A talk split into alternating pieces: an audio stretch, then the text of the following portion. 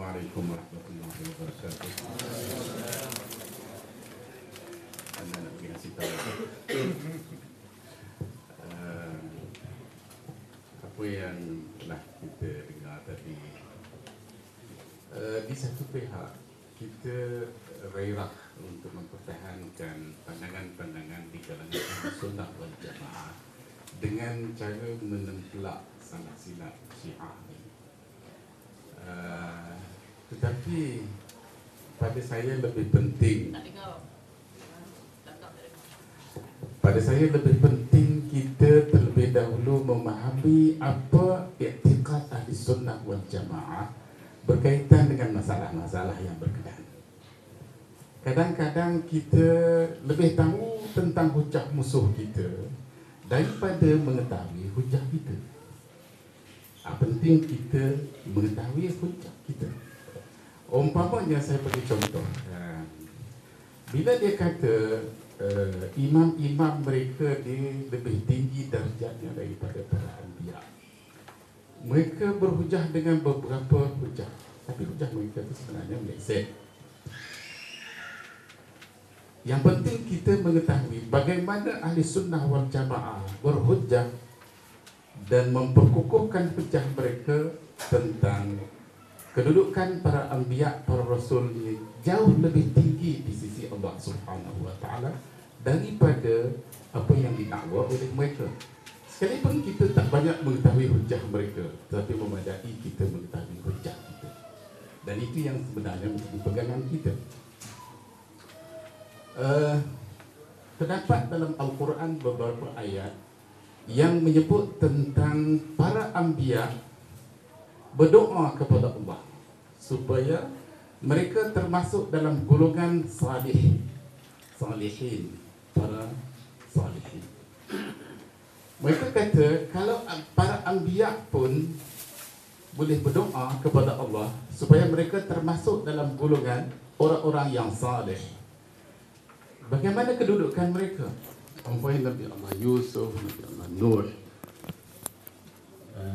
dalam Al-Quran tersebut adkhilni birahmatika fi ibadika salihin uh, susah juga nak patahkan hujah mereka. Kalau kita tak terlebih dahulu mengetahui hujah kita.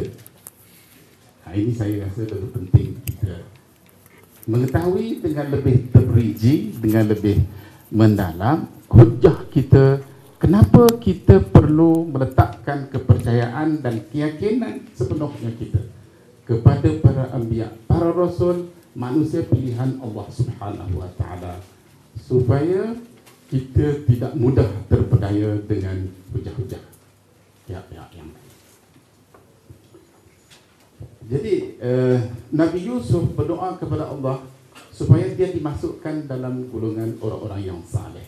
Adakah orang yang saleh itu lebih tinggi darjatnya daripada para anbiya, para rasul? Kita tak bincang soal yang mana yang lebih tinggi, yang mana yang lebih uh, darjatnya. Tapi kita bincang ini salah satu darjat yang diperkenalkan oleh Allah kepada kita melalui Al-Quran tentang mereka-mereka yang yang yang mulia, yang menduduki darjat-darjat yang Allah perkenalkan kepada kita umat Islam melalui Al-Quran. Sebab tu para ulama salaf tidak banyak mempersoalkan hal-hal yang semacam ini. Kalau dia pun bagi hujah akal kita bayar kita kita balas balik dengan hujah akal. Hujah akal dengan hujah akal dia barangkali sama kuat, barangkali yang dia lebih kuat, dia lebih lebih pandai berputar belik dengan kita. Saya berdialog dengan mereka berjam-jam. Akhirnya dialog saya dengan mereka, dia orang rakam, dia orang hantar pergi kat kom, dia analisis di kom di sana. Kemudian dia buat persiapan kalaulah uh, para pendakwah mereka nak datang ke Asia Tenggara ni kena menguasai beberapa poin utama berdasarkan pada dialog kami. Saya tak sedar, saya ingat kami sembang begitu saja. Uh, orang yang saya berdialog tu dia daripada Indonesia, Syiah Indonesia. Uh, dia nak start dialog dengan saya, dia tepuk dada. Dia kata, empat mazhab dalam dada.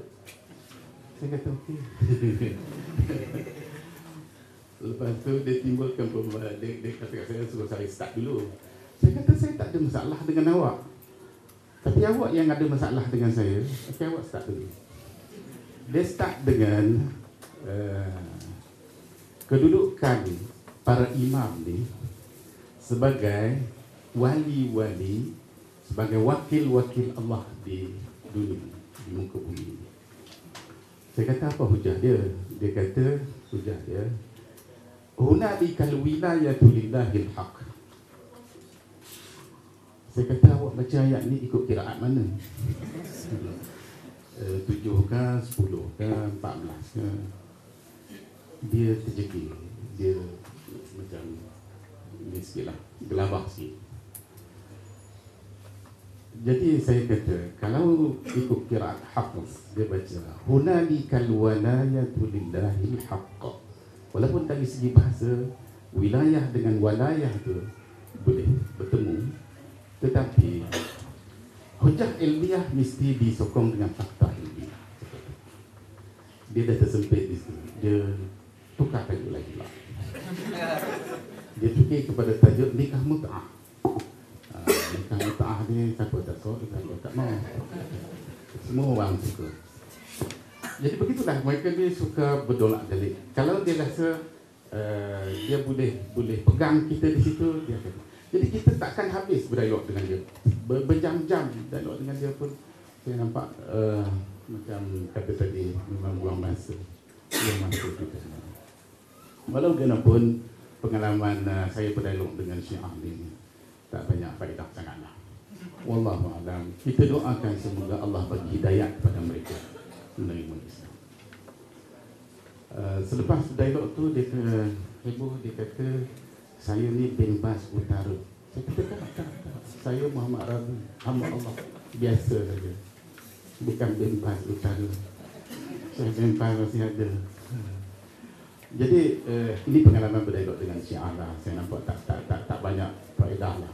Mudah-mudahan barangkali dia dia dia tidak menerima hujah kita pada ketika itu tapi pada masa-masa yang lain semoga Allah bagi hidayah kepada mereka tak mustahil.